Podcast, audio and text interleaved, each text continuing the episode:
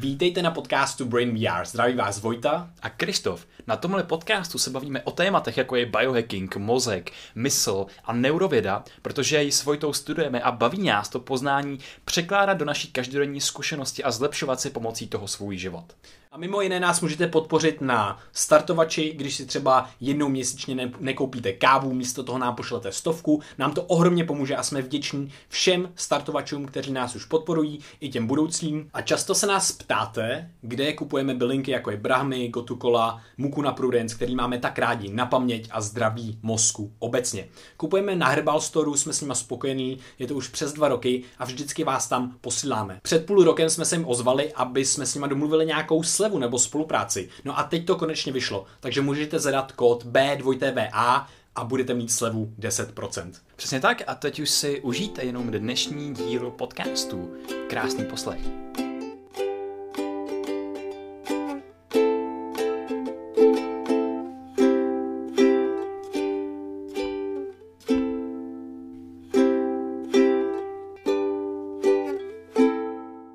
To bude prdel. Okay, tak let's go.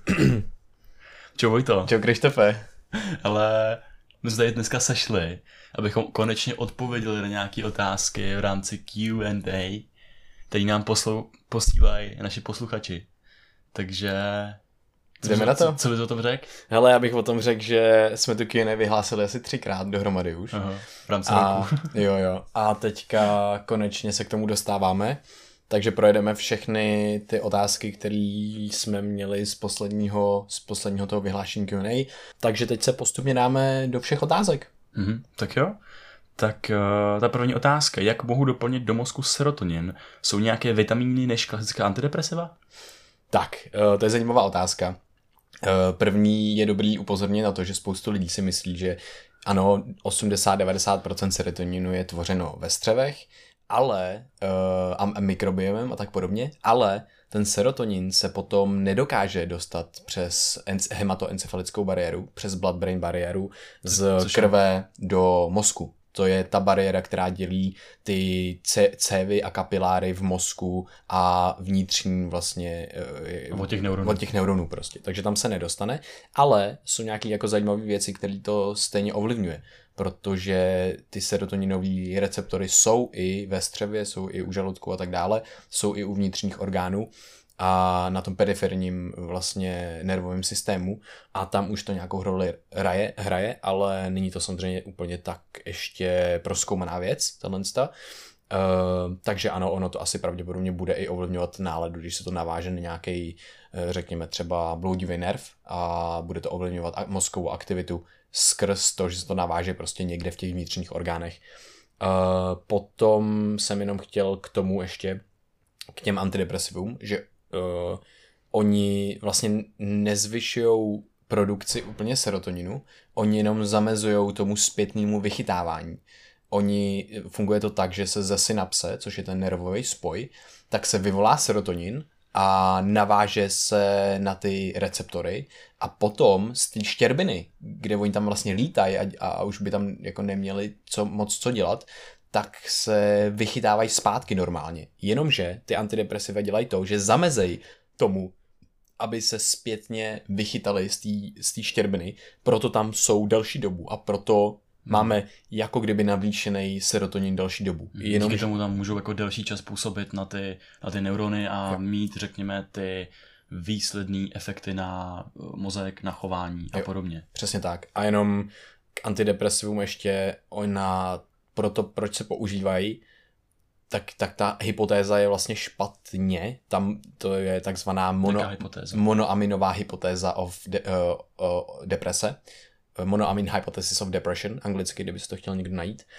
uh, tak ta, kdyby byla správně, tak vlastně funguje hned. Ale protože by fungovala skrz to, že se navýší serotonin, protože to ty antidepresiva dělají hned. Jenomže antidepresiva fungují až po x měsících a je to pravděpodobně kvůli tomu, že mají sekundární efekty, jako je zvýšená neuroplasticita, jako je snížení zánětu a tak dále a ukazuje se, že u pacientů, který odpovídají na tu léčbu tím, že se vyléčej, tak se právě třeba stabilizují nějaký pro zánětlivý cytokiny, takže ten zánět se sníží dlouhodobě a ty vlastně mají menší symptomy následně eh, deprese a tak dále a potom to bude souviset s kontextem, s jejich prostředí. Takže ty potřebuješ vlastně kombinovat tyhle ty dvě věci. Tak to jenom vlastně tím, že tady je tahle otázka a myslím, že další už se tam tohle z toho moc netýká, tak jsem to chtěl jako hmm. objasnit, protože jsme o tom takhle asi nemluvili a je to hodně vlastně zajímavá věc. Já bych, a... jo, já bych hm. jenom vypíchnul, že ty deprese, tak uh, ty hypotézy tak nejsou, nejsou není, není jedna hypotéza, je jich prostě milion a když se podívám na ty studie, tak neustále se něco asociuje s tou depresí, je to znečištěný vzduch, je to právě nerovnováha v mikrobiomu, je to právě zvýšená zánětlivost a všude se s tím tím najde nějaká asociace s tou depresí, je to třeba zvýšená aktivita takový jedný sítě v mozku, default network a tak dál. Jako, podíváš se na člověka komplexně, najdeš komplexní uh, příčiny a asociace právě s tou depresí, že to, mm. že to není, není to úplně jednoduchý. Mm. A právě ta, ta, ty monoaminy, to doplňování serotoninu, to SSRI, že jo, tak je zase jedna forma cílení té léčby na třeba obnovu těch mm. třeba zničených populací, těch neuronů a podobně. A aby ten člověk potom mohl třeba těžit víc z toho efektu toho serotoninu, který právě třeba je nedostatečný. Hmm. Nebo z efektu toho vlastně prostředí, kdy třeba ta deprese uh, je, je asociovaná právě i se sníženou neuroplasticitou a ty těma antidepresivama ji pravděpodobně zvyšuješ postupně. A když to dáš do nějakého prostředí, jako je psychoterapie, tak tam umožníš ty změny vlastně a, a třeba zmenšení těch symptomů. Takže, takže to vlastně tak jako komplexní, ale zajímavá věc. A, že no, hodně mě to baví. A já jsem právě vlastně objevoval ty kauzální vztahy některých těch věcí, což bylo zajímavé v hmm. bakalářce. Ty jsi, vlastně, ty jsi vlastně tam popisoval to, jak může být fyzická aktivita hodně efektivní uh, i řekněme i léčbou hmm. právě nějakých jako chronických depresí, protože to zvyšuje všechny ty možné faktory v mozku, které pomáhají tím neuroplasticitě a těch schopnosti mozku měnit se. Hmm. Takže fyzická yep. aktivita eh, má, je taky asociovaná s tou depresí, že dokáže ty její účinky nebo že dokáže ty její dopady nějakým způsobem snižovat. Mm-hmm. Ale ta otázka ještě jednou jak byla na serotonin mm-hmm. a jak mohu doplnit do mozku serotonin. Tady si vlastně bych tady zase nastínil, co to serotonin je. Serotonin je nějaká molekula neurotransmitter, který se podílí na určitých procesech v mozku. Máme různý neurotransmitery, jako je dopamin, oxytocin, acetylcholin, podílí se na paměti, na motivaci a tak dál. A ten serotonin tak má celou řadu právě funkcí v tom těle. A jedna z nich může být právě to, že se podílí i na nějakém pocitu bezpečí, jen nějakým pocitu sociálního uznání, že uh, jako, když to hodně zjednoduším, signalizuje tomu jedinci, že bezpečný prostředí je obklopený lidma, který ho mají rádi a vytváří nějaký obecný prožitek jako štěstí, jakože nějakýho naplnění, když to tak vezmu. A ten serotonin oproti třeba dopaminu, tak uh, má jakýsi hraje roli v tom dlouhodobém kontextu. Dopamin tak je že ty pronásleduješ ty góly před sebou, že ráno vstaneš a jdeš ulovit toho mamuta, aby se snajet, jdeš eh, do práce, eh, protože jsi motivovaný nějakým úspěchem, nějaký, máš nějaký, nějaký drive. Ten serotonin se zaměřuje spíš na takový ty víc stálý věci, víc ty dlouhodobí a tak si to můžeme i kultivovat. Že můžeme se zaměřovat ne na ty uh, rychlé odměny v tom okolním světě, ale právě naopak na kultivovat si tu dlouhodobost, kultivovat si tu udržitelnost, kultivovat si ten pocit bezpečí, tu svoji sociální bublinu a tímhle vším my ten serotonin můžeme v tom mozku ovlivňovat. Potom další věci, jak ten serotonin můžeme ovlivňovat, tak jsou hm, hezké studie na to, jak světlo ovlivňuje produkce serotoninu. To znamená, když si, když si představíš uh, různé asociace třeba severských zemí, kde mají převážně nebo velkou část roku třeba tmu a s depresema, tak eh, to světlo hraje určitou roli prostě pro celý organismus, i pro ty deprese a podobně. A když se ráno vystavíš tomu světlu, tak je to asociovaný právě se zvýšenýma hladinama uh, toho, toho serotoninu. A potom, když se bavíme ještě o tom doplnění, tak serotonin, tak se tvoří z nějakých je, je obsažený v nějakých biochemických cyklech. takže se tvoří z nějakých látek. A ty, ty jsi říkal, že samotný serotonin nedokáže projít tou bariérou v mozku, to znamená, že my nemůžeme doplňovat samotný serotonin, abychom si ho zvýšili. My musíme doplňovat něco, co je v té kaskádě před ním. A jo, můžeme doplňovat uh, něco, co se přímo váže na receptory, jako se váže serotonin, ale to je to je možná je to právě moc podobný serotoninu a cokoliv, co je moc podobný té samotné látce, molekule, která se v mozku podílí těch procesech, tak není úplně dobře.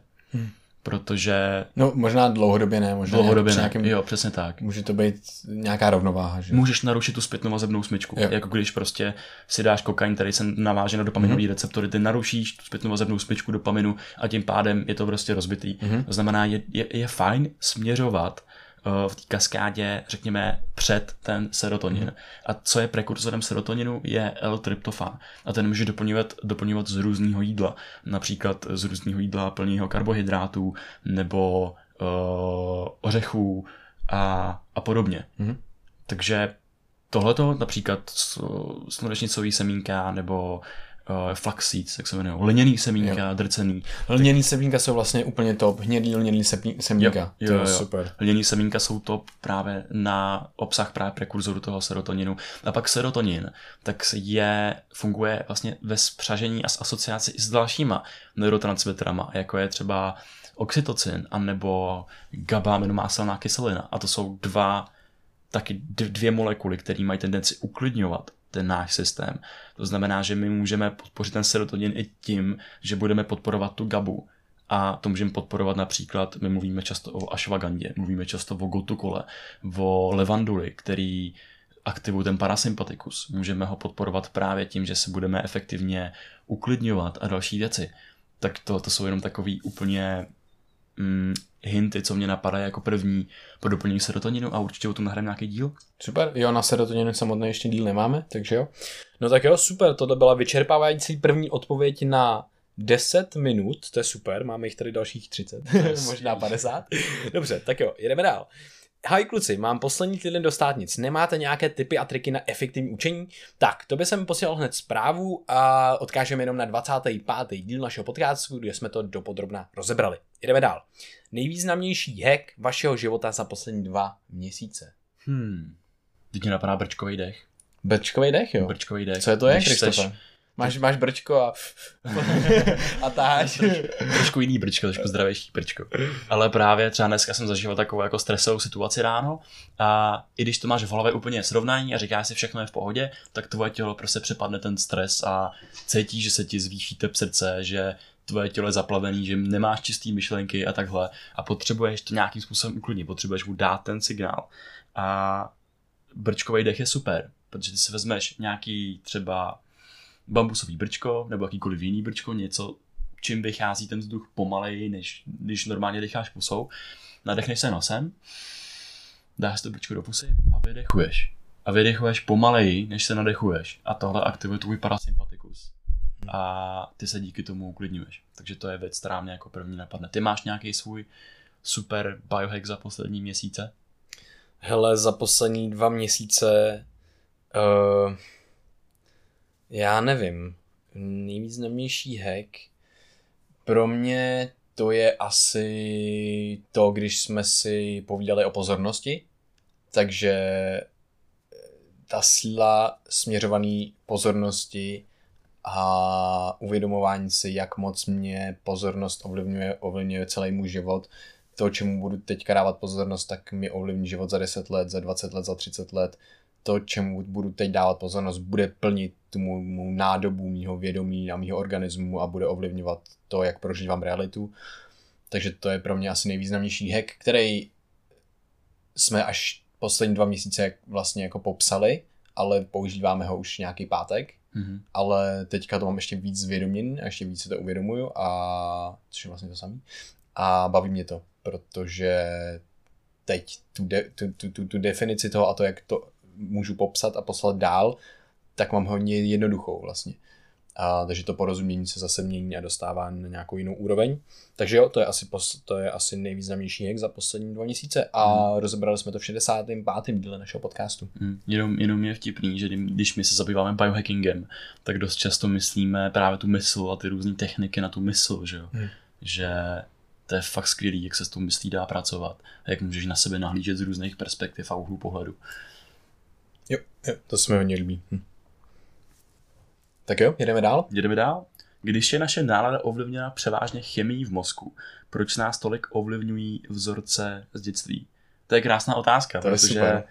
protože ono to všechno souvisí se vším a ty vzorce v dětství, tak my si to můžeme představit, jak úplně to popíšu na tom, jak vzniká vzpomínka, vzniká, jak, jak právě se pracuje s tou pozorností.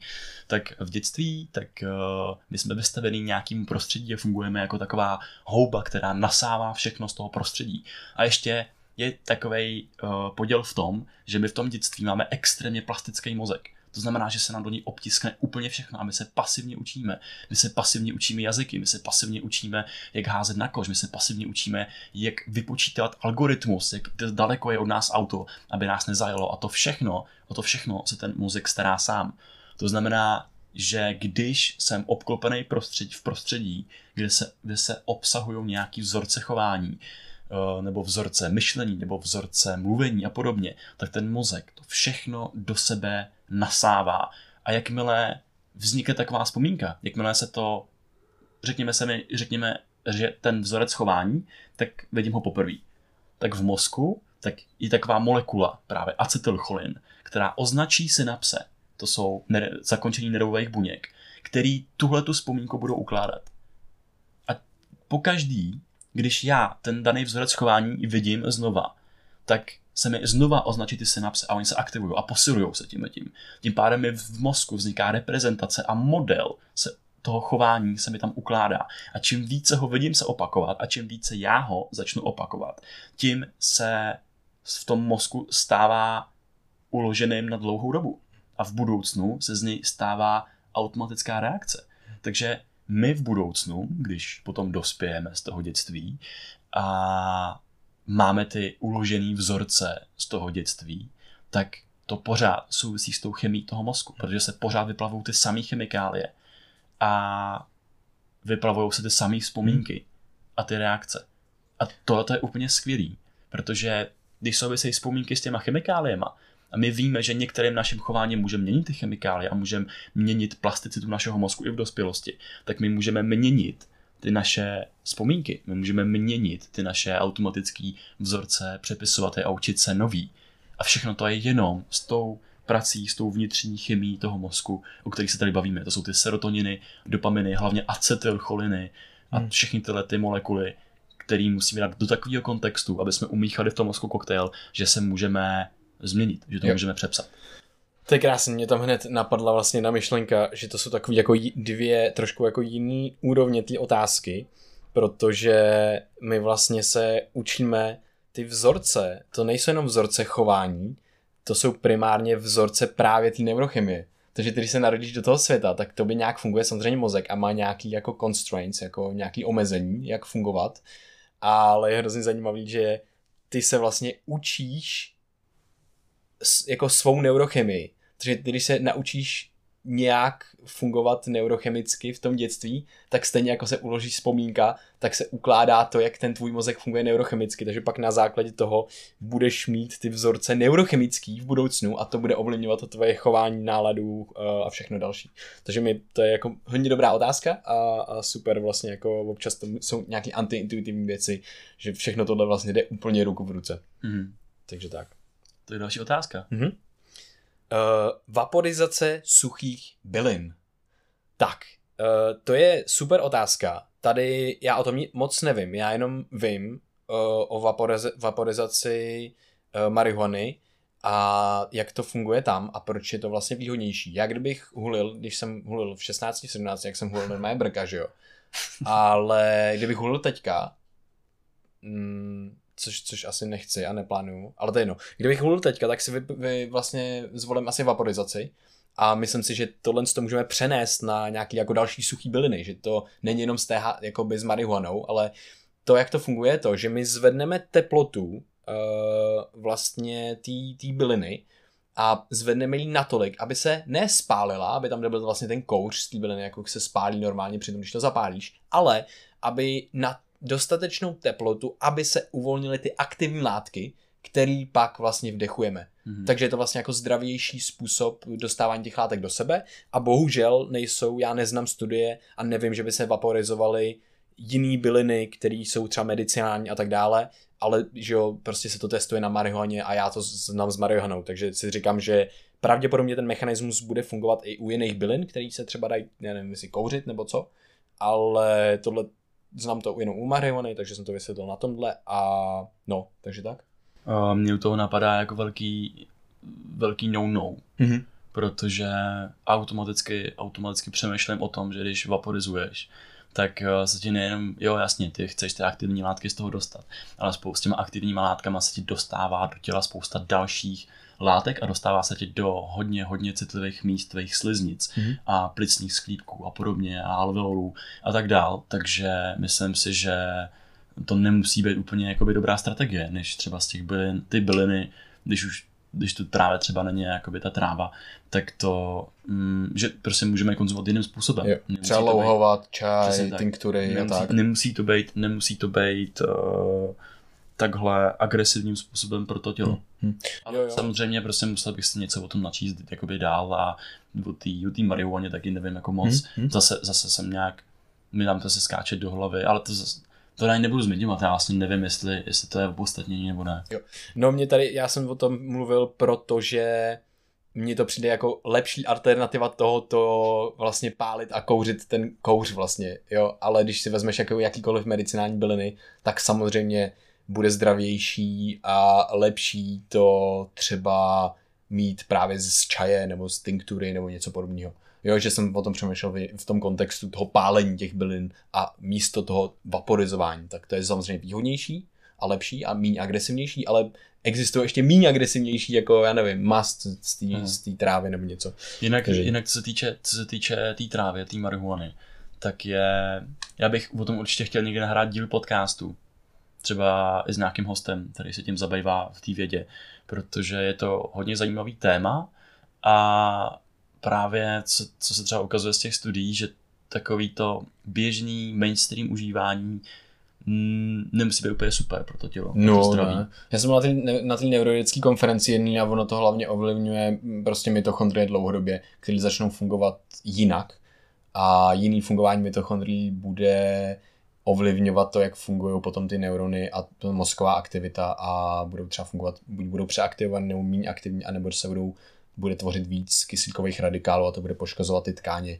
Hmm. Uh, takže to chronické užívání uh, v nějakém jako samozřejmě když to bude jako hodně, tak, tak je určitě špatný pro ten mozek. To, to, tak, to jako víme, no. Že prostě je to nějaký rekreační, jakoby mm. jednou za čas to mm. není tak hrozný, ale to chronický je určitě blbý. Ale říkám, určitě bychom to rádi nějak eh, komplexně uchopili a uh, vyjádřili se o všech stranách těch, těch bylin, těch látek, protože víme, o jejich aktivních látkách, které mají nějaký pozitivní účinky. Jo, jo, jo. Sami používáme CBD, oleje a další, že jo, mm. a tak dál, takže myslím si, že by o tom byl hodně zajímavý podcast, takže jo, jo, super. Tak další otázka. Tak jo. Vojto, co mm. plánuješ po vejšce? Postgraduál? Mm. Tak, uh, já, mám, já už mám po vejšce. já jsem bakalář a nedostal jsem se na magistra minulý rok a možná jsem se nedostal ani před pár dnama, pravděpodobně. a takže já plánuju po vejšce dělat pořád to samý a pokud teda se ptáme po vejšce, co po magistru, tak určitě post, postgraduál za mě ne, ta akademická jakoby, sféra mi úplně nevyhovuje, co se tam potom děje Uh, chtěl bych být spíš jako nějaký jako externista, když už v té vědě, asociovaný s nějakou institucí sice, ale spíš prostě jenom vyprodukovat, já nevím, řekněme, jeden paper ročně, uh, vlastně nějaký vlastní, protože to je možný. A chci trošku nabourat to, že, jsem, že máme pocit, že musíš být a studovat a nemůžeš psát články. Naopak, můžeš psát články, můžeš dělat věci v té vědě a nemusíš být v té akademické sféře. Budeš tam nějaký překážky, ale pokud Uh, pokud budeš odhodlaný a pokud budeš dobrý, tak to jde. Mm-hmm. To je krásný. Co ty? No, co plánu po výšce, tak já ještě nějak se snažím kopat, jako dokopat to do konce všechno, abych měl, jako potenciálně za rok můžu mít dostudovaný prostě tu neurofyziologii a, a baví mě to, musím říct. Je to, je to hodně složitý, není to právě jakože uh, to, co řešíme tady na podcastu, my hodně řešíme tu praxi a co je převeditelný do té běžné zkušenosti ta věda o tom jako mnohdy není. Ty věci jsou dost jako složitý, je to hodně o pojmosloví, jsou to občas jako slovníky, a anatomie a dalších věcí a metodologie a je to hodně, hodně jako místy náročný udělat takový experiment, který třeba trvá i tři, čtyři roky jako zrealizovat. Takže je to běh na hodně dlouhou trať a mě fascinuje, jaký lidi s tím věnují, protože za mě to jsou furt jako lidi ve vědě, tak to za mě jedni z nejgeniálnějších lidí, který jsem zatím potkal. Kor například v tom Národním ústavu duševního zdraví, já se toho neskutečně vážím, že tam můžu nějakým způsobem se ho občas ocitnout, a taky to není tak, že bych tam byl denně a že by to prostě byl můj, uh, byl můj denní chleba, řekněme. A, a do budoucna já bych, já si šíleně rád představuju, že půjde najít tu cestu tu střední cestu propojování té akademické sféry s tím běžným uh, životem, s, tom, s těma dalšíma projektama, s tím biohackingem, řekněme, s tou soukromou sférou, protože té vědě by samotný neskutečně pomohlo, kdyby byla napojená na to podnikání, což už se děje, že prostě vědecká sféra už je napojená na různé firmy a tak dál. A hodně rád bych eh, stál na nějakém tom pomezí a zkoušel razit nějakou vlastní cestu, protože jako taková ta tvrdá, cesta tvrdý vědy není úplně pro mě, ale potřebuju tu akademickou půdu a sféru, protože mě to neskutečně inspiruje a učí mě to nové věci a nové vhledy a je to, je to způsob, jak být reálně v kontaktu s tím mozkem a s tou hranicí toho poznání. Že tohle mě na tom neskutečně baví, že můžeš, ty fakt, když jdeš do té vědy, tak můžeš jít z takového toho pomyslného kruhu, kde seš jednou prostě ve prostřed a ničemu nerozumíš a najednou rozumíš nějakým věcem, pak začneš specializovat a seš v tom výseči toho koláče, tak ty můžeš být úplně na tom krajíčku, kde nikdo jiný není, protože nikdo jiný nerozumí těm věcem, kterým rozumíš ty a lidi, kterýma se obklopuješ v té vědě. Ale prostě, jak, jak říkám, potřebuju tam mít to, tu neuzavřenost že, ne, že mě nebude definovat nějaká expertíza, který se věnuju, ale neustále budu mít tu svobodu to propojovat s tím světem, s těma věcma a být přesně trošičku ten generalista. Mm-hmm. Takže té otázce, eh, plánu postgraduál, nevím. Hmm. Jo, super. Tak jo, mě tam napadají další myšlenky, ale to je asi na jiný podcast, to se sem už nehodí. Takže, další otázka. Setkáváte se se studiemi a lidmi, jež jsou v biohackingu spíše pseudo. Jak lze ověřovat? Tak, já nevím. Uh, myslím si, že některý lidi asi existují takový, ale já se s nimi nesetkávám. Já mám to štěstí, že... No, já se nesetkám s tolika lidma totiž. a ani vlastně v tom kyberprostoru. Takže já mám to štěstí, že mám kolem sebe hodně hustý lidi a jenom vlastně jak lze ověřovat, to je teda k první otázce a ta druhá je, jak lze ověřovat. Tak nejčastěji bych koukal v těch článcích a v těch odkazech na prostě na ty studie. Pokud tam jsou odkazy na studie, pokud to nejsou jenom populární články a tak podobně, uh, tak bych nějakým způsobem tomu, tomu důvěřoval víc. A samozřejmě nejde jenom jako o počet zdrojů a tak dále, ale prostě přečíst si, hele, je to nějaký metaanalýzy, hele, propojuje to nějaký, jo, dost často tam se odkazuje na nějaký další články, který vypadá zdánlivě populární, ale má třeba, nevím, 20 zdrojů ze studií a tak dále.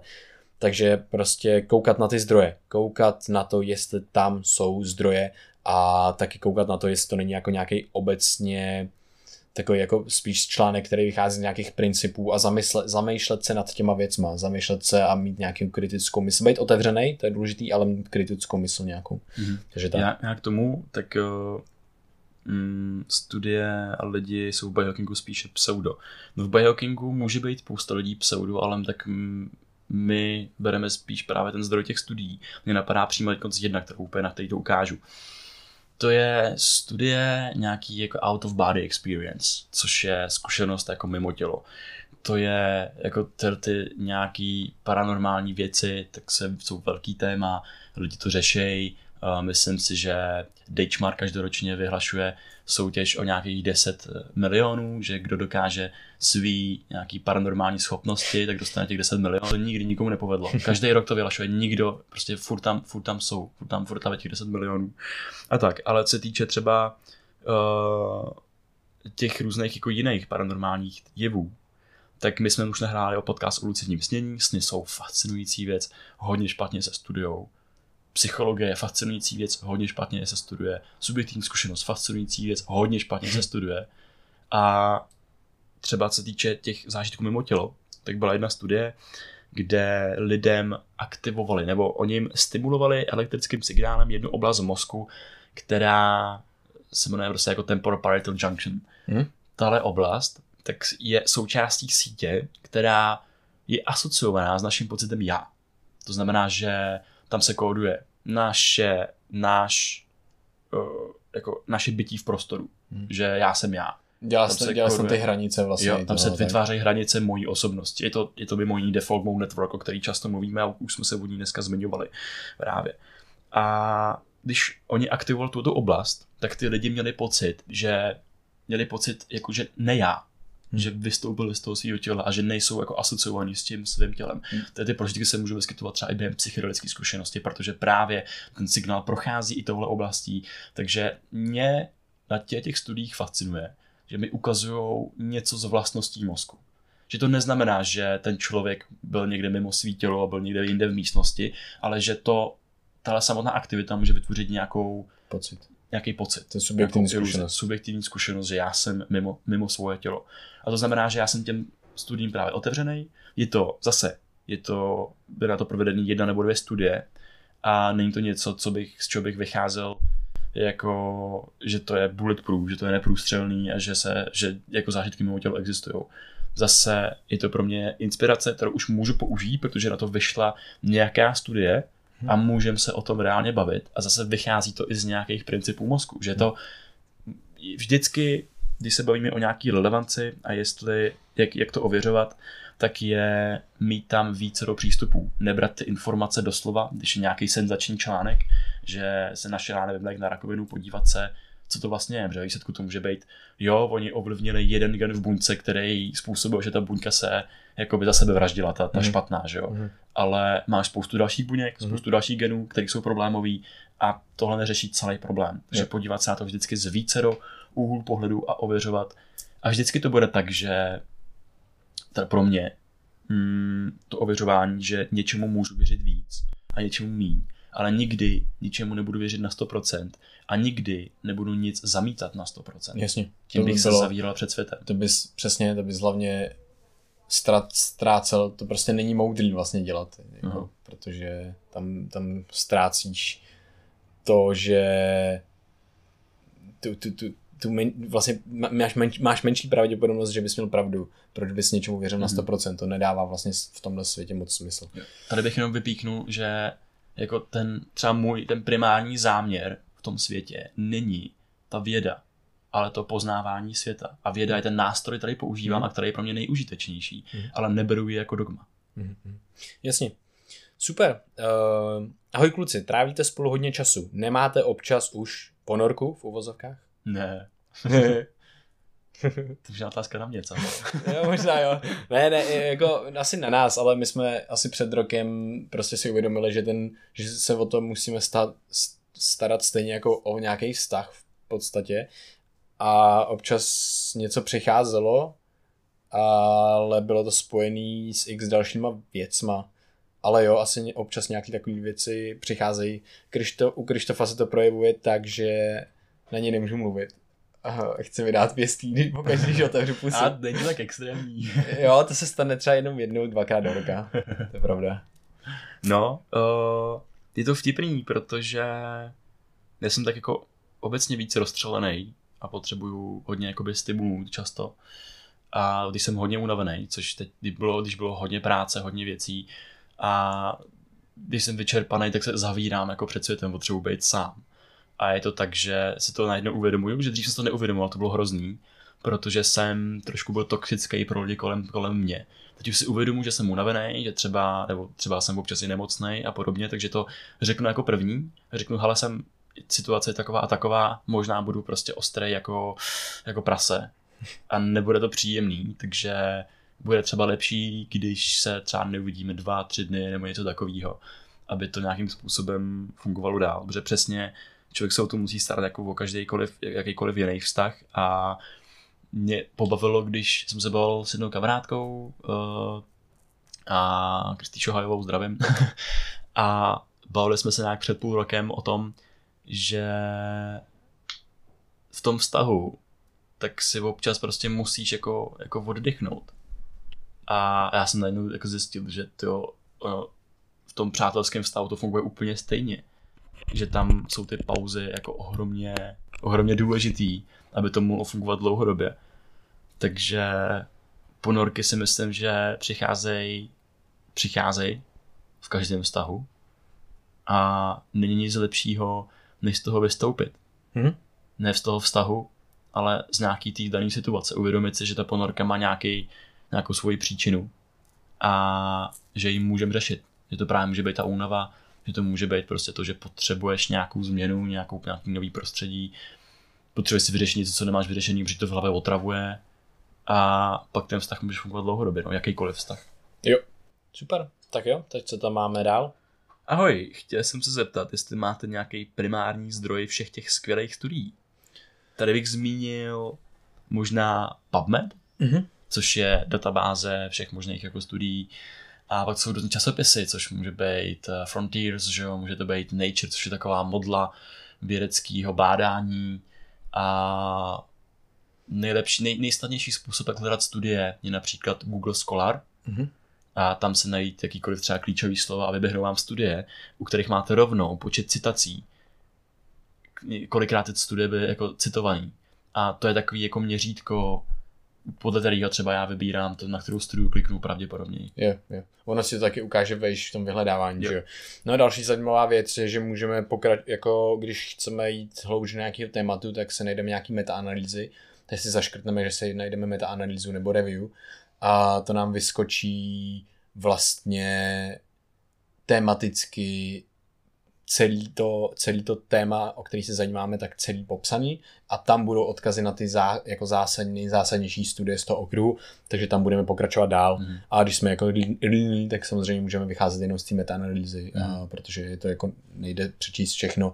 A jenom zajímavá ještě věc, co dělám já, tak já jsem si z Facebooku udělal takovou eh, knihovnu eh, jako zajímavých studií, protože tam třeba sleduju Neuroscience News and Research, nějakou, nějakou genetiku a nějaký další věci a v těch skupinách a tam se prostě postují fakt hodně zajímavé věci.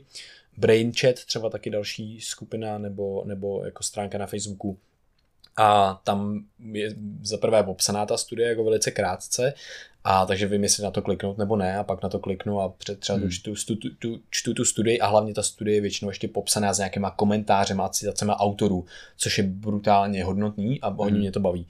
Jako Facebook je v mnoha lidech jako podle mě dost napřed, ale jako, jako fórum funguje skvěle. Hm, Já jsem si jako zdroj těch odstranil, nových jo. informací funguje fakt skvěle. Já jsem si odstranil skoro všechno, takže tam, já tam jdu na Facebook a jenom tam na mě skáčou hustý studie, to mě hodně baví. Mhm. Takže tak a potom samozřejmě ty studie jsou v nějakých právě časopisech a tak dále. A pak tom si to ukládám do Evernote, to je pro mě asi největší hack, jinak bych to všechno ztratil, takže mám ty všechny studie, které třeba zmiňujeme na podcastu potom a tak, tak kliknu, mám Evernote eh, Clipper, eh, je to extension na Google Chromu eh, a tam na to kliknu a dám si uložit ten článek a můžu tam ještě označit nějaký text, který mě tam zaujal nejvíc.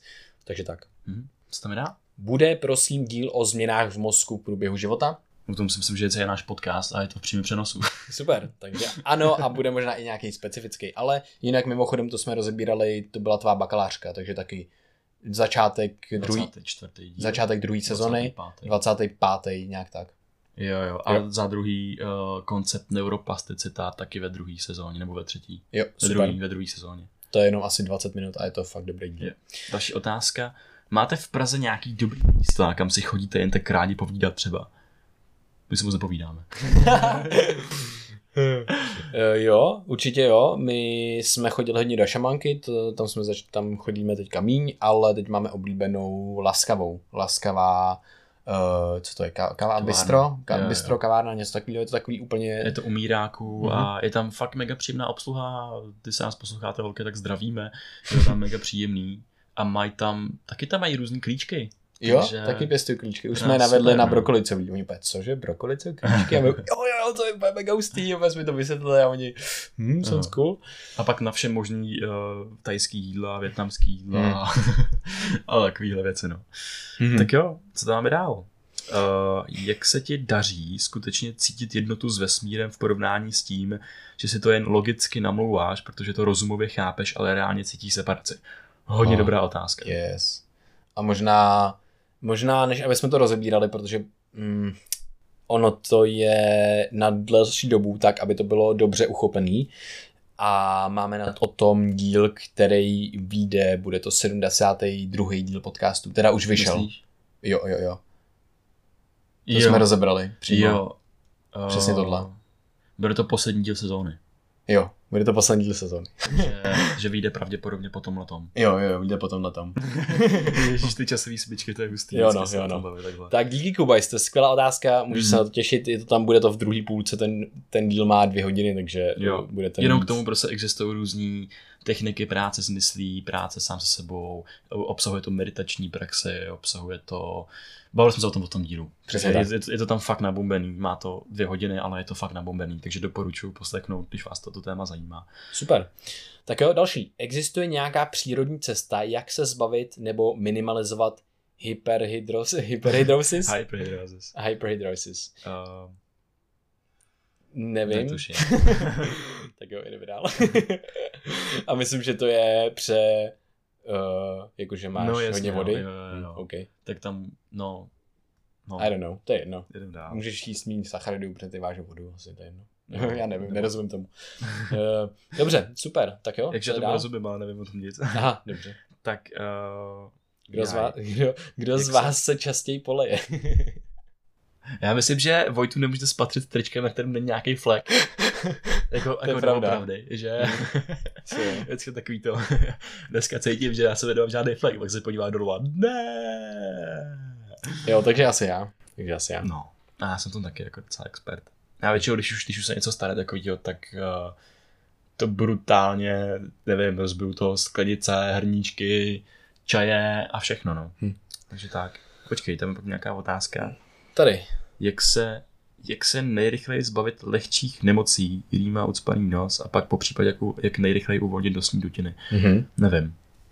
Uh, já bych asi použil nějaký adaptogen, který by mi vyhovoval, který už vím, že mi vyhovuje. Mhm. Uh, a nebo bych použil Dragon's Blood určitě u z těch lehčích věcí a u začátku, počátku nějakých nemocí. To je dračí krev. Uh, máme ji teďka i dokonce v Immunity Packu na e-shopu uplife.cz, mm. e-shop už běží. A samozřejmě nějaká tinktura, buď třeba nevím, jakože Houby. kordy, jako houby obecně medicinální, ada- adaptogeny, jakože shiitake, úžasný, chaga a cordyceps, no. Mají úžasný vliv na imunitu a další právě shiitake, a cordyceps. A já bych ještě doporučil pra- právě paradoxně dech nosem a to jakože fakt se snažit hodně dechat nosem a do břicha, protože uh, v nosu tak máme obsažený taky mikrobiom a ten mikrobiom ovlivňuje náš mikrobiom ve střevech a ovlivňuje náš mozek a ovlivňuje celou řadu dalších věcí. A dech nosem taky se během něj produkuje oxid eh, dusnatý, který prokrvuje tkáně a zajišťuje lepší fungování všech systémů, včetně toho imunitního a, a tak no. Hmm. Takže dech nosem je velmi důležitý pro všechno. Vlastně je to vstupní brána kyslíku do našeho těla a kyslík udává tempo všech procesů v našem těle, to, Hmm. jak zpracováváme potravu, to, jak myslíme, to, jak uh, naše neurony fungují, to, jak funguje naše imunita. Takže dech nosem, snažit se o co nejlepší dechání nosem. Super, mě tam ještě napadlo vlastně si dát Wim Hofa, párkrát dechání, třeba Mhm. jednou, a 30 dechů, ne tak intenzivní. A to mi přijde hodně zajímavý, protože to mi dost pomáhá, když se, jsem třeba cítím nějak a to mi hodně, hodně pomůže. jsme praktikovali. A z těch studií taky. Jo, Mhm. jo, to děláme. Mhm. To je dobrý. No tak jo. Uh, jaký je vědecký obor budoucnosti? Kam se vyplatí jít? Ulala. No, biologie.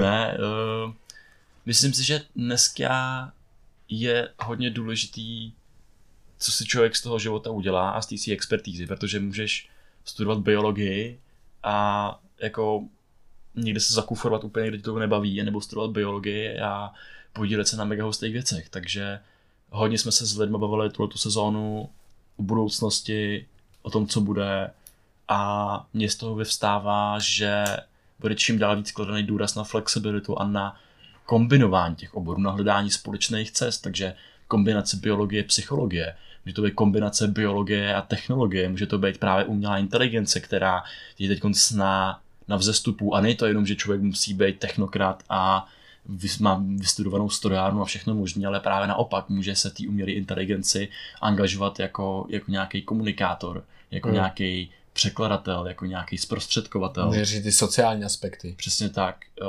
takže vybírat si nebejt, nebejt uzavřený v tom svém oboru, který studuju, protože z každého oboru člověk může, každý obor si myslím, že momentálně obor budoucnosti, protože bude potřeba. Ale už to nebude jenom ten obor o samotě, ale bude to právě o tom, co do toho oboru předám. Hmm. Že to bude o tom, co do něj přejedu z těch ostatních věcí, kde se inspiruju. Je to, myslím, že to bude hodně o té tvorbě. Bude to hodně svobodný. A nebát se kombinovat, no. Hmm.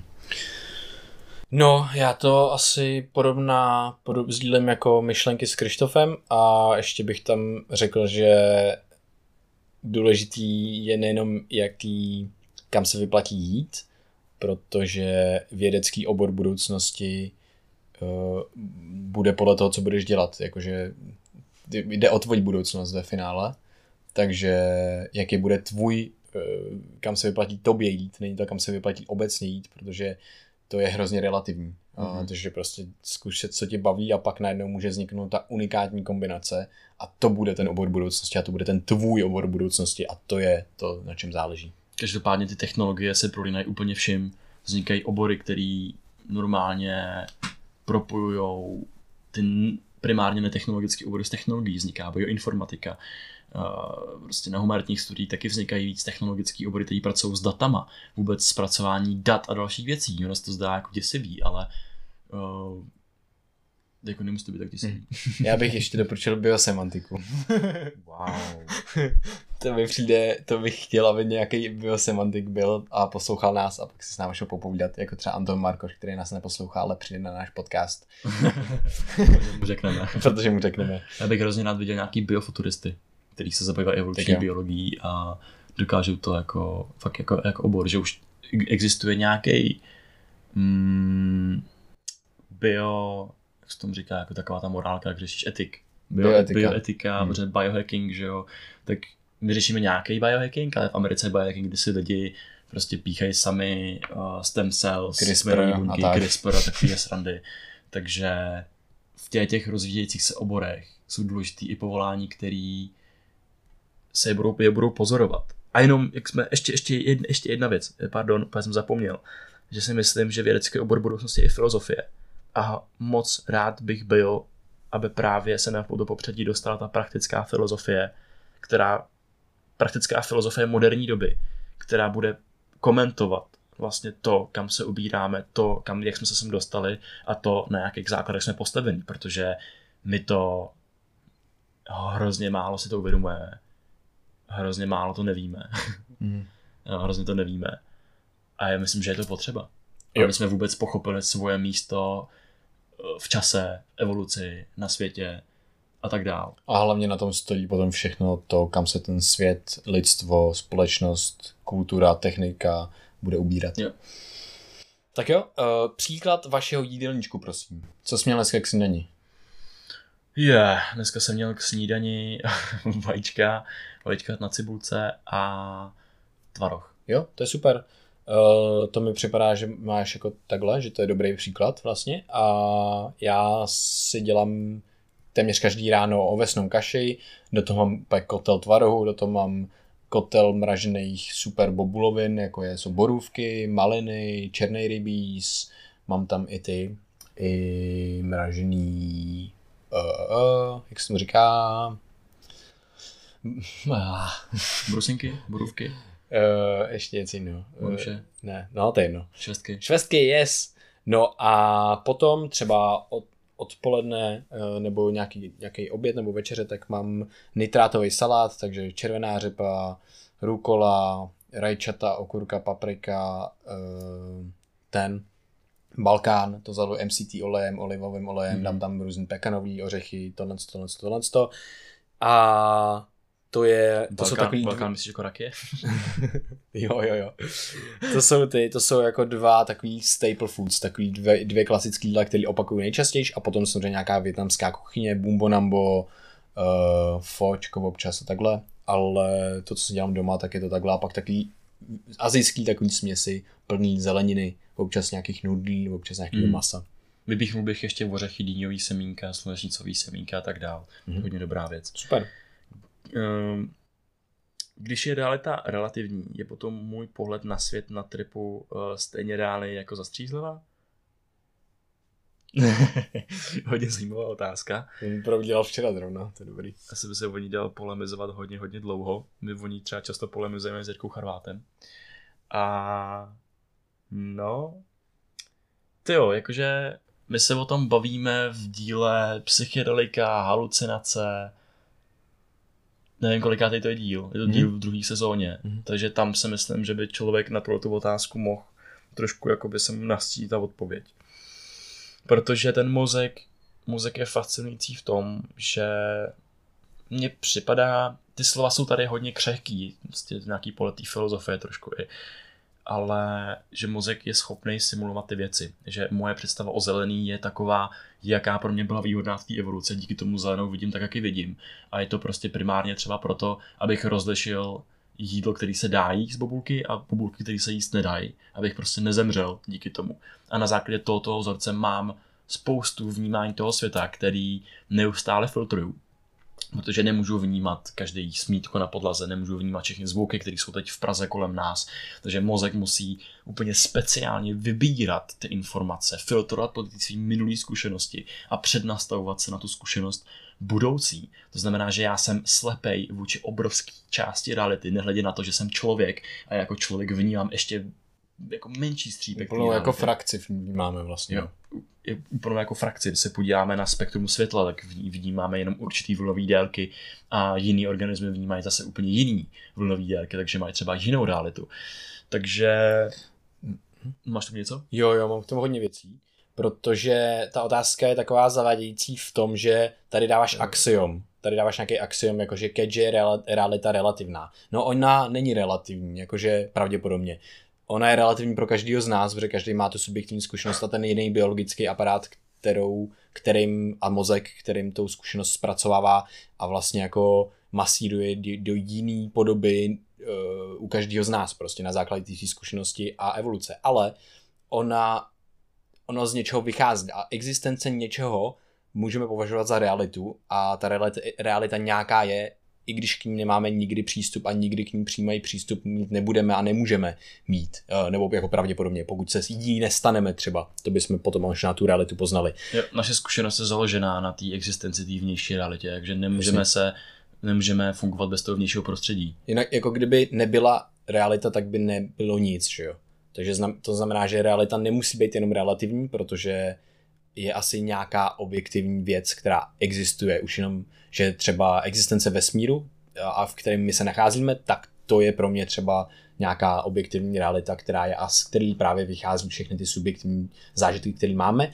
A tady můj pohled na tripu je rov, rovnako reálný jako na zastřízlivě. Tady mám k tomu spoustu věcí v tom smyslu, že evoluce a život se vyvinul pravděpodobně z té rea, reality, z té real, existence jako takový, z té reality jako taková je a my si to můžeme představit jako že máme ošahaný ten svět a ten svět máme ošahaný právě tou evolucí. A ta evoluce se naučila ten svět nějakým způsobem vnímat a je to třeba trošku podobný doopravdy té realitě jako takový, jako jaká doopravdy objektivně je. No ale když si dáme ty psychedelika, tak najednou my tam spouštíme kaskádu reakcí a vlastně vzniká tam šum v tom mozku, který uh, změní tu mozkovou aktivitu jinak, než je naučená vlastně evolučně. Dáváme tam nějakou xenobiotikum, něco cizího, co to vnímání mění a takže já si myslím, že to není rovnako reálný, že prostě je to reálný pro nás úplně, protože prostě pro nás je každý prožitek stejně reálný a je to úplně jedno. Ale bude se to vzdalovat, za mě, za mě se to bude vzdalovat dál od té objektivní reality, od té existence něčeho, která je dobře ošáhaná evolucí a my vlastně narušujeme trošku ty evoluční procesy a ty naučené procesy toho mozku. Jo, to jsem tě původně doplnit jenom o tom, jak funguje ten mozek, tak jak jsem mluvil o tom, že filtrujeme tu realitu, tak co je popsaný právě v nějaký neurobiologii, třeba té psychedelické zkušenosti, tak se nám vidlácky řečeno vypínají jakýsi filtry v mozku, což je třeba talamus, který právě doručují ty specifické věmy do specifických míst, aby jsme vnímali zvuk pro centrem pro zvuk, vnímali zrak centrem pro zrak a podobně. A najednou si v mozku začnou povídat centra, které se normálně nepovídají. A ten signál tam začne lítat všema stranama. To znamená, že my najednou vidíme zvuky, slyšíme domy a podobné věci, hmm. protože je to v povaze té struktury toho mozku. Zase to popíšu třeba na něčem, když pustím elektrický signál do části, která vnímá zrak, tak lidi vnímají fosfény, co jsou nějaký třeba záblesky světla, přes jejich zrakový pole, protože ten mozek to dokáže vytvořit na základě té aktivity. No takhle, ten, on, on, to, on to neustále vytváří a to je to, co vidíme, že jo? No je to ten, že? je to ten vnitřní prožitek a zase my nemáme zkušenost s ničím jiným, než je ten náš subjektivní prožitek. To znamená, že když prožíváme třeba ten psychedelický zážitek, tak ta zkušenost je stejně reálná, jako když uh, vidím tady, tady Vojtu a dívám se na mikrofon, protože to tak vnímám, ale ty přesvědčení, které vznikají v té zkušenosti, tak pravděpodobně tak reální nejsou. Přesně tak. Tam se oddaluju od té reality. Jo. To vnímání je zahlcený těma vymama, to znamená, není důvod si nemyslet, že to, že není reálný to, co vidím, že to je bez schopnosti mýho mozku takhle vidět svět. Ale ty přesvědčení tam tam nejsou ty přesvědčení, které jsou založeny na mojí kultuře, na tom, že jsem člověk a že vidím vzory ve věcech, kde třeba žádný vzory vůbec nejsou, hmm. protože to pro mě bylo evolučně výhodný. Tímhle myšlením se třeba během té psychedelické zkušenosti člověk oddaluje od té reality, kterou vnímá. Přesně tak, sdílím to dost podobně. Tak, co tady máme dál? Uh, měli jste nějaký bod zlomu, nějaká věc, která se vám stala, změnila vám jako úplně život? Možná ta modulace té reality, zase k ní vrátíme. Mě změnily život dvě věci a to bylo, když jsem si zranil koleno a začal jsem zkoumat, co, to, co mi to vlastně budou dělat za operaci. Měl jsem plastiku předního křížového vazu, šlo bylo asi 17, nemohl jsem potom hrát fotbal a takové věci. A potom další věc, kdy jsem měl gepír, což je rok volna v podstatě po Gimplu, já jsem teda byl na VŠE, ale jen tak, abych měl status studenta a tam jsem měl poprvé takový hodně filozofický, psychedelický zážitek na hubičkách, na psilocybinu s mým kámošem a, a s dalším kámošem a probírali jsme to, jak funguje vědomí, jak funguje náš mozek a tak dále. A tím, že jsme procházeli nějakou introspektivní uh, jako nějakou intros, introspekcí a bylo to prostě fakt, že jsme filozofovali, měli jsme tam knížky hustý a ten kámoš je geniální, uh, že si pamatuje všechny věci, asi tak, a je hustý filozof, takže to byla sranda a to mi změnilo život hmm. potom jako na pořád asi. Hustý. Pro mě bod zlomu byly nějaký špatný uh, vnitřní stavy, který jsem zažíval, když mi bylo třeba nevím, od 15 do 19, tak nějak jako mm, skokově, že se tam prostě občas promítly nějaký úzkosti, nějaký dep, depky a takové věci. Nebylo mi moc dobře ve svém vlastním těle a díky tomu jsem se začínal zajímat o to, proč mě napadají ty negativní myšlenky, proč, proč se mi to děje, co, co je to vlastně vědomí, jakou máme pozici v tom světě, jaký je smysl života a takové ty běžné otázky, na které má, který má se přemýšlí v té pubertě. a to mě jako dostalo do až jako takový existenciální fáze, kdy mi tolik nezáleželo na životě a tím pádem se, jsem se ani tolik nebál dělat různé prostě věci, protože co se může stát nejhoršího, s tím jsem naprosto, jakože naprosto jsem se smířil s nejhorším možným scénářem a na základě toho jsem potom mohl vyjet poprvé nejdřív na kole do ciziny a potom jsem začal stopovat eh, vlastně na Balkán a, a další věci a tam, tam jsem hodně jako objevil jaký možnosti vůbec má člověk, jaký existují lidi a to, že to ovlivnilo i moji cestu potom na vejšku, vibrace biologie a další věci. Mm-hmm, super. Eh, které doplňky byste doporuč, odporučili přijímat a prečo?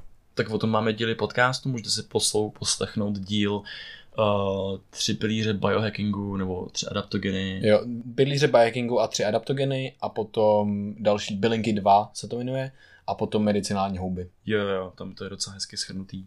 No a jinak eh, já bych vlastně upozornil na to, že uh, ty tinktury, co máme hodně rádi, co jsou vlastně z Finska, tak jsme je chtěli nějak sem dostat a teď jsou na e-shopu, který jako vlastně spolupracujeme, vytváříme s Code of Life na uplife.cz, takže tam máme ty top tinktury, které jsou z finských lesů a víme, jak to vlastně dělají a že to je jako asi nejkvalitnější věc, co můžeme na trhu sehnat a konzumovali jsme to my a vy jste se nás na to ptali, tak jsme chtěli vytvořit něco, kde to seženete taky. Takže teďka na uplife.cz, Cordyceps, Shiitake a Chaga. Mm. Jo, to je skvělý, to jo. Dík, dík za sharing. Yes. A to je taky jako věc, na kterou jsem, na kterou jsem fakt hrdý. Jo, jo, jo. Uh, bo, bo, bo, ty jsem se ztratil. Jo, příčiny a prameny konfliktu, Ježíš Maria. Příčiny a prameny konfliktů v oblasti kultury a náboženství. Oh my god. No, tomu se nechci věnovat asi. To asi... To je hodně komplexní téma, spíš na nějaký, nějaký večer u piva, protože nejsme takový jako vlastně odborníci a vlastně to nesleduju tak, abych o tom mohl mluvit. Teď to současné dění. Jo, uh, já asi taky teďka bych se musel zamyslet na další dobu a myslím si, že to je na celý vlastně třeba díl, ale my mm-hmm. jsme to nakousli v některých dílech téhle sezóny. Mm-hmm. Uh, nevím v jakých, ale bohužel. Takže pardon, to s tomu, tomu nerozumíme moc teďka, takže... Pak takže... další je otázka, jak pracovat s bolestí z pohledu psychiky. Hmm. Máš na to něco? Mám na to asi meditaci a přijímání té bolesti, protože občas ta bolest je ještě silnější, když se bojíme té bolesti a odmítáme ji. Takže nějaká mindfulness taktika a soustředění se na jinou věc, než je ta bolest, tak je jedna z efektivních metod, jak to odstranit. A pak třeba, jo, z pohledu psychiky, tak už víc, nic mě nenapadá. Jo, vůbec biohacking bolesti, tak může být jako velmi zajímavý, ale zároveň, fakt, tam, fakt tam jako zatím nemám věci, které bych nějak doporučoval. Vím o nějakých třeba suplementech, ale oni mají nějaký svý kontraindikace, takže ani nebudu zmiňovat. A, a tak, no. Takže tomu, k tomu bych se tak rád někdy dostal k bolesti a podobně, protože to je velmi, velmi zajímavý a ukazuje se, že právě třeba fyzický kontakt s lidma, nebo vůbec jen třeba pohled do očí, přítomnost někoho blízkého v místnosti, tak dokáže snižovat tu bolest, snižovat ten pocit bolesti. Pak jsem ještě jedno, co jsem zapomněl. No takže vlastně psychicky, jak to ovlivnit můžeme tak, že si budeme představovat, že někoho dotýká. Jo, vlastně, teď jo, teď oxytocin snižuje bolest. No, oxytocin, no. Takže si představte, že někomu, že někoho objímáte. Já jsem si představil zase, no to je jedno, ty extrémy, který vyvolávají nejvíc oxytocin, ale to je jedno. Takže někoho objímáte, někoho, koho milujete, myslíte na něj a to bude potom lepší všechno. A nebo mějte psa a objímejte ho a hlaďte ho. Jo. Hlaďte se, to je super. Uh, tak jo. Další otázka, tip, tip na knížku o dechu. Oxygen Advantage. Jo, Oxygen Advantage. Žádnou jinou neznám totiž. Tak a tahle je hodně dobrá. Jo. Tak, jak si vybrat VŠ slash tlak od společnosti slash gapír. Tady nevím, jestli si jako vybíráš tlak vysokou školu, buď vysokou školu, nebo si vybíráš tlak od společnosti nebo gapír. Uh, to je zajímavý. Já, já jsem vlastně měl um, podobný dilema a vybral jsem si všechno, protože jsem cítil tak od společnosti, věděl jsem, že není že je zbytečný si na základě toho vytla- vytvářet tlak na sebe, je zbytečný dělat vejšku, kterou nechci dělat, která mě nebaví, která mě nenaplňuje. Uh, takže jsem tlak od společnosti postupně, postupně odinstalovával ze své zkušenosti uh, a kultivoval si, že nemusím nic a že můžu dělat cokoliv si zamanu a nemusím vůbec studovat. A na základě toho jsem šel dělat gepír a teda dělat nic nedělat a měl jsem gepír, tam jsem měl nějakou práci, tam jsem začal cestovat a to mi otevřelo spoustu do nových dveří a tam jsem právě zjistil, na jakou vejšku doopravdy chci. Takže to byla moje story a myslím si, že gap year je úplně ideální možnost to, jak si vrátit k sám sobě, uvědomit si, jak jsem moc ovlivněný svým prostředím a nějakým způsobem zmanagovat to, kam směřuju a co mě opravdu baví a bude třeba naplňovat a zkoušet nové věci. Mm-hmm za mě to je ten stav, jestli se snažím udržet neustále a to je to, že můžu cokoliv kdykoliv a že tu vejšku nemusíš dostudovat do 26, ale můžeš studovat třeba 10 let, nebo můžeš začít studovat ve 30, můžeš začít studovat v 35 a podobně. Jakože co je pro mě momentálně nejvýhodnější. Vždycky se snažím ptát se sám sebe, až mi bude 70 a ohlídím se za životem, představím si ten čas, který jsem vlastně prožil, což je vlastně obrovský množství času, tak čeho bych litoval, kdybych neudělal v tom životě. A pro mě zatím vychází to, že já tu běžku studovat chci, protože to v mém případě dává smysl. Hmm. Jo, ale kdyby to smysl nedávalo, protože Myslím si, že jakákoliv jiná výška by v mém případě smysl nedávala, tak bych, tak bych třeba jako skončil. Dobře? Myslím si, že u těch věcí je velmi, velmi, velmi důležitý třeba pro mě osobně ten smysl, aby mi dávali smysl v tom kontextu toho života, který chci žít. Jo, to je krásné. Takže tak. To je důležité. Další otázka. Jak pracovat se složitým a vsteklým člověkem? Narcis, pomlčka, manipulátor. O tom jsme nahráli celý díl s Olgou Lešťákovou, který se jmenuje Olga Lošťáková, komunikace. Komunikace. Je to 35. díl.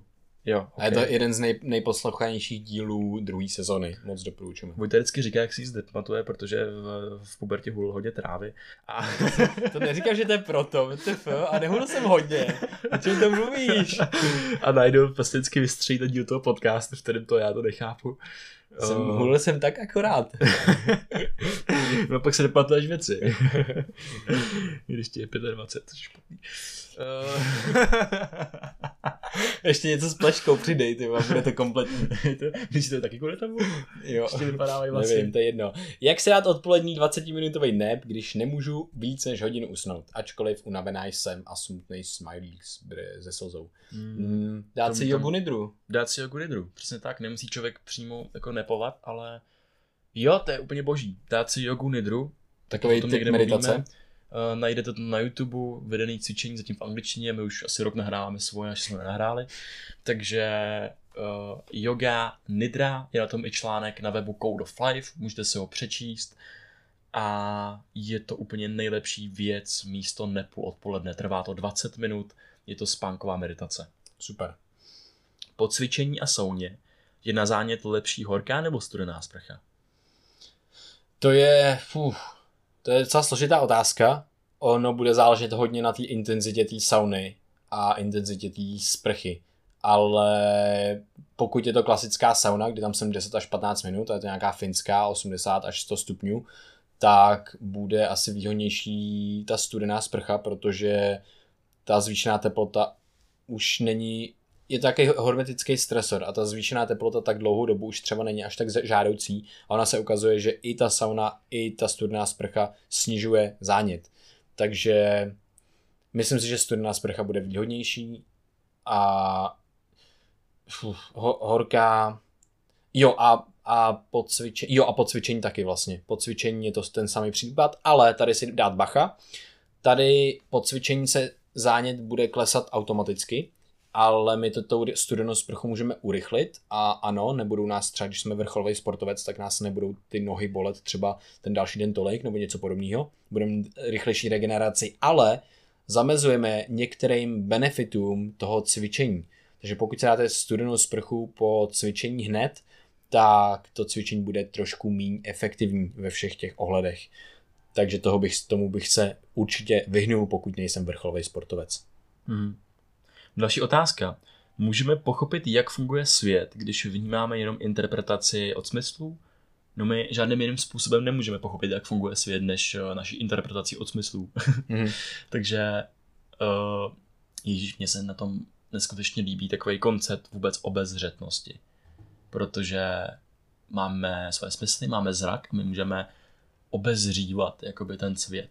Můžeme se na ně dívat z různých úhlů pohledu, Mhm. můžeme ho vnímat různýma smyslama a díky tomu v něm vytváříme smysl a zjišťujeme, k čemu ty všechny věci jsou. Takže mm, o tom mluvil Nietzsche, že věci nejsou jednoduchý, že nemají prostě jednoho ducha a jeden pohled, na který, z kterého se na ně můžeš dívat. A jedin, jako za mě jediný způsob, jak pochopit svět, je přesně hejbat se, hejbat s tím svým pohledem na realitu. Obcházet ty věci, dívat se na ně z různých úhlů pohledů, snažit se loupat ty slupky té cibule, když něčemu nerozumím, nebo když si myslím, že něčemu rozumím, tak naopak zkusit si vyhledat ten protiargument na druhé straně a neustále si udržovat tu otevřenost k tomu poznávání okolního světa. Neustále být otevřený těm smyslovým věmům, že mi cokoliv z toho světa může nabourat moje vnímání reality, který právě se dost často zjednodušuje kvůli tomu, že můj mozek šetří energii. Uh, jo, to je, to je krásný a já ještě napojím toho, uh, na to Hegla, který vlastně přímo popisoval to, jak se dostat k tomu, k té reální realitě, asi k té objektivní realitě a to je přesně, vzal, vezmeš si nějaký předmět a otáčíš z různých úhlů pohledu uh, a postupně přicházíš na, na větší část té jako vlastně reality nebo jak funguje svět.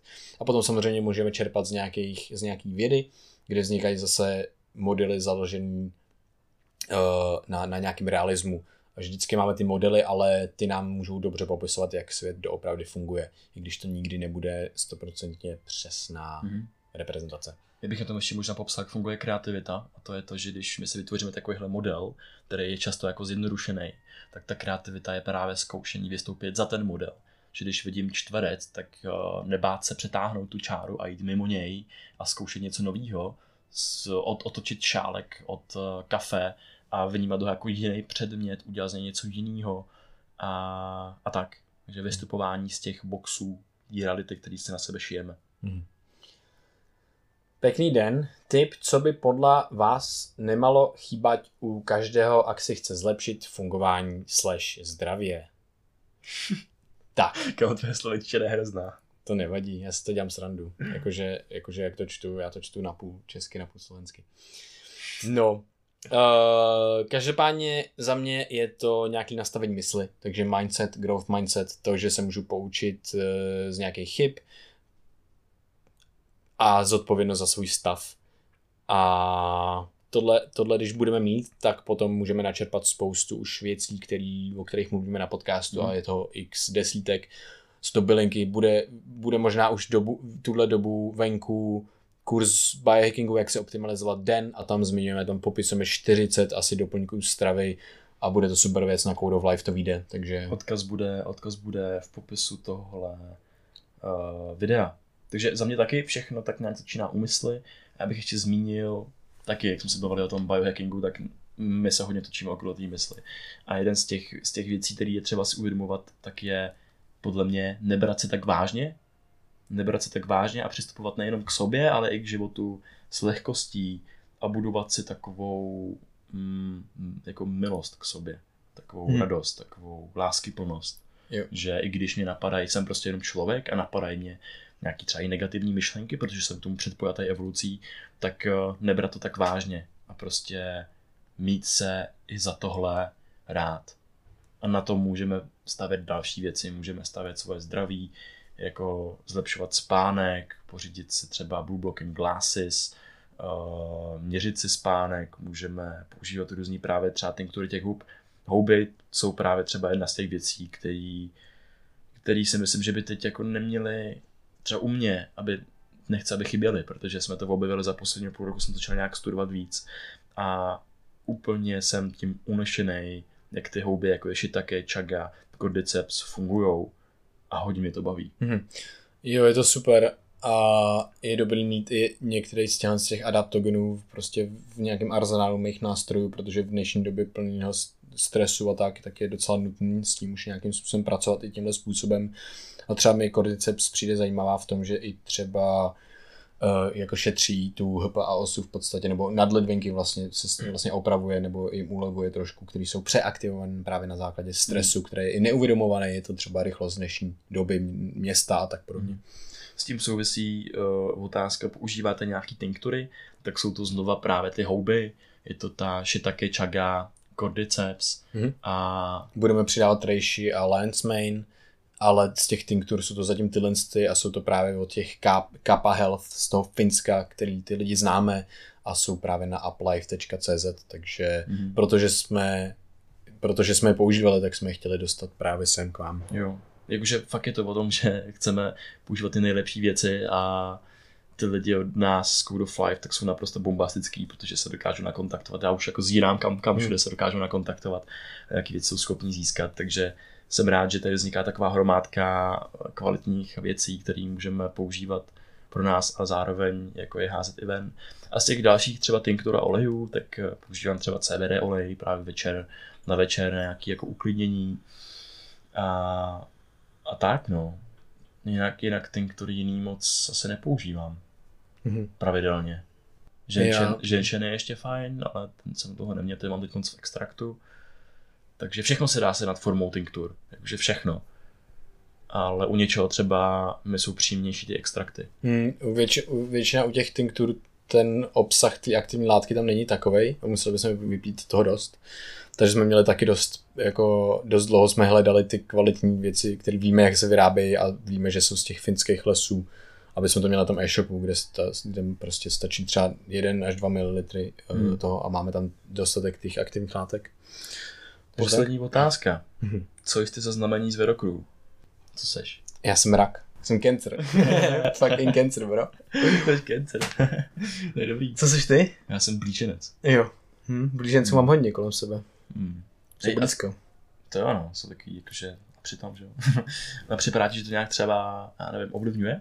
Nebo že, že myslíš, že to v jakou do, roční dobu se narodí, že to nějakým způsobem člověka ovlivní do budoucna? Mm-hmm. Hele, zákonitě, když bych to bral z prvních principů, tak bych řekl, že ano, i když to může být antiintuitivní odpověď, ale vlastně počkat, teď my se narodíme do světa a ovlivňuje nás úplně všechno. Hmm. Ovlivňuje nás v jakém období nám nás naše máma prostě jako nosila, jestli byla zima nebo ne. Mm-hmm. A to změnilo způsob stravování, že jo? Změnilo to změnilo všechno. světla na tělo mm-hmm. a další věci, no. Jo, takže vlastně uh, to je nějaký cyklus, který bude ovlivňovat něco z toho organismu a to bude mít možná nějaký dopad a dosah na ve finále nějaký chování, nebo tak něco, nebo nějaký traity, ty, ty charakteristiky té oso, osoby, a což už prostě jsou pouhý jako brutální spekulace, ale zcela logicky jasně, že dává smysl, že podle toho, kdy se narodíš, hmm. tak podle toho prostě v jaký, jaký den, v jaký měsíc, v jakém ročním období, tak to něco ovlivní. Nevíme vůbec co, třeba vůbec jako nic, že to vůbec nebude mít žádný význam, ale něco to vždycky bude. Mm. Takže základy naší osobnosti a našeho chování jsou v těch strukturách, které se vyvíjejí od eh, narození, od, ne od narození, od toho, co jsme byli nějakým způsobem počatý, že jo? Mm-hmm. A to ovlivňuje všechno, no. Všechno to ovlivní, jak v budoucnosti budeš zpracovávat informace, jak budeš zpracovávat proteiny, jak budeš tvořit a exprimovat geny a další věci, mm. jak ti naroste mozek a tak dál. A mě mě ale fascinuje to, že se to kopí, jako že, že, že dokážeš nějaký, nějakých vzorů si všimnout v těch lidech, který se narodí v tom určitém období, který je nějakým způsobem rozdělený. A třeba já mám kolem sebe taky hodně blíženců a vždycky jakoby nějakým způsobem si sedneme, že se jakoby, že poznáš třeba, že ten člověk možná je blíženec. Protože to, já nevím, připadá, že jsem hrozně rozstřelný. Tady se bavím s rozstřelenými lidmi, že jsou většinou prostě v tomhle znamení. A tak to znáš, jo, taková i ta náladovitost a podobně. A je, jako hodně mě to, hodně mě to baví, hodně mě to fascinuje, jakože jakolik těch lidských osobností existuje a že něco, jako jsou cykly vůbec přírody, života vůbec, že to dokáže nějakým způsobem ovlivnit. Mm-hmm. Mě tam ještě baví to, když vždycky si jako říkám, že něco takového vnímám, tak že to je pravděpodobně moje nějaký kognitivní zkreslení, protože já, já si vybírám z reality to, co to, ale to neznamená, že to neexistuje, jenom si to vždycky jako rozbiju a, řík, a nedávám tomu vlastně důležitost. Jo, mě baví právě připouštět, že, že to nějaký efekt mít může a že to, že se narodím v květnu, tak eh, prostě budu zákonitě jiný, než když se narodím třeba někde jako v listopadu. Hmm. A budu zákonitě jiný i než někdo jiný, kdo se narodil v květnu. jasně, jasně, vždycky budeš jsem, jiný. Jsem jiný. jo. Ale třeba tam právě může být, můžou tam být nějaký vzory, který mm, můžou být víc sdílený hm? v rámci těch lidí, kteří se narodí v tom určitém, určitém období, že jo. Jasně. Je to asi jako třeba, když prostě máš motýly, tak motýly mají to v období, kdy se kuklají prostě na jaře a kdy se kuklají na podzim tak mají odlišný zbarvení třeba křídel. Jo, to je pravda, no to je krásný příklad. A jenom tady ještě, proč jsem já říkal o tom kognitivním zkreslení, jenom abych eh, ho objasnil vlastně, jak to tak nějak trošku třeba funguje, tak my cokoliv, co si přečteme nebo co vidíme v tom světě, tak si nějakým způsobem interpretujeme a máme tam jako pozitivní zpětnou vazbu. Takže budeme vidět to, co je tomu mozku známý. Takže když víme, jak fungujeme my, tak si budeme všímat větší, víc téhle typologie osobnosti, protože tu známe a budeme, a budeme rozpoznávat ty vzorce a nebudeme si pamatovat prostě x desítek nebo těch 90% třeba ostatních, který tak nefungují. To je jenom, jenom jako pro objasnění toho, že tohle ten mozek dělá neustále a, a tak. A zase uh, člověk, člověk prostě má neustále tendenci hledat tu pravdu kdekoliv, kde může a dnešní svět je postavený na to, aby jsme každý našli tu svoji vlastní pravdu, která ani pravda být nemusí.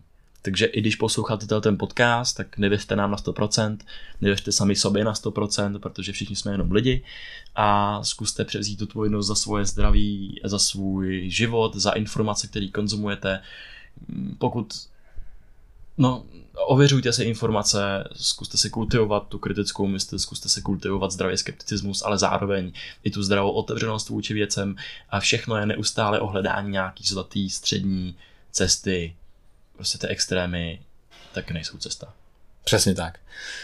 Super, Krištofe, díky moc, díky moc vám posluchačům za úžasný dotazy. Sledujte nás na YouTube, Instagramu, Facebooku a můžete navštívit codeoflife.cz a uplife.cz, čeknout tam, co tam existuje, co jsme tam již vytvořili.